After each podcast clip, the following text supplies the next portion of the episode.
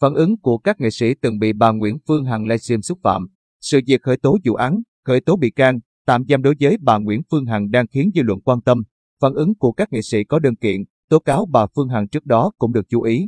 Tối ngày 24 tháng 3, Công an thành phố Hồ Chí Minh đã khởi tố, bắt tạm giam bà Nguyễn Phương Hằng về tội lợi dụng các quyền tự do dân chủ xâm phạm lợi ích của nhà nước, quyền và lợi ích hợp pháp của tổ chức, cá nhân theo điều 331 Bộ luật hình sự năm 2015, sửa đổi bổ sung năm 2017. Viện kiểm soát nhân dân cung cấp đã phê chuẩn quyết định này.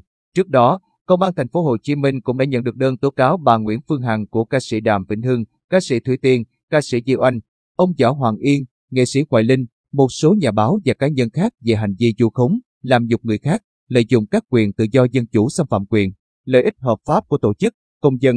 Sự việc khởi tố vụ án, khởi tố bị can, tạm giam đối với bà Nguyễn Phương Hằng đang khiến dư luận quan tâm. Phản ứng của các nghệ sĩ có đơn kiện, tố cáo bà Phương Hằng trước đó cũng được chú ý. Trên trang cá nhân, ca sĩ Di Oanh bày tỏ, cảm ơn cơ quan chức năng pháp luật Việt Nam đã công bằng. Chính trực không uổng công lâu nay bị họ chạy truyền thông ba, nợ đủ kiểu để đổi trắng thay đen nhưng Di Oanh vẫn một niềm tin rằng chánh sẽ thắng tà. Pháp luật không đứng về kẻ ác, quyết kiên nhẫn chờ ngày bà ta và những kẻ đồng phạm trả giá cho tội lỗi của mình.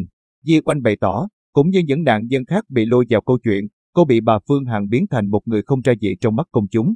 Vẫn còn một thời gian nữa để cơ quan chức năng tra kết quả vụ việc của Diệp Oanh và các nạn nhân khác, từ từ sẽ tra hết kết quả của từng vụ tố cáo. Tận đáy lòng, Diệp Oanh thật sự biết ơn các khán giả yêu thương khắp nơi đã luôn đồng hành động viên Diệp Oanh. Mong rằng chúng ta sẽ cùng nhau xây dựng một lối sống dân minh lành mạnh, yêu thương dân ái, công bằng, đúng người đúng tội để cuộc sống ngày một tốt đẹp hơn. Nữ ca sĩ cho biết, trong khi đó, nam ca sĩ Đàm Vĩnh Hưng bất ngờ đăng tải hình ảnh ăn uống cùng bạn bè kèm theo dòng trạng thái đầy ẩn ý liên quan đến việc bà Phương Hằng bị bắt. Anh cho biết nhiều khán giả yêu cầu mình hát một bài hát đặc biệt trong đêm diễn tối nay tại Đồng Giao. Toàn là tin nhắn yêu cầu bài đất nước trọn niềm vui tối nay. Dù không nhắc đến bà Phương Hằng nhưng nhiều người cho rằng Đàm Vĩnh Hưng đang bày tỏ thái độ khi hay tin nữ doanh nhân bị tạm giam.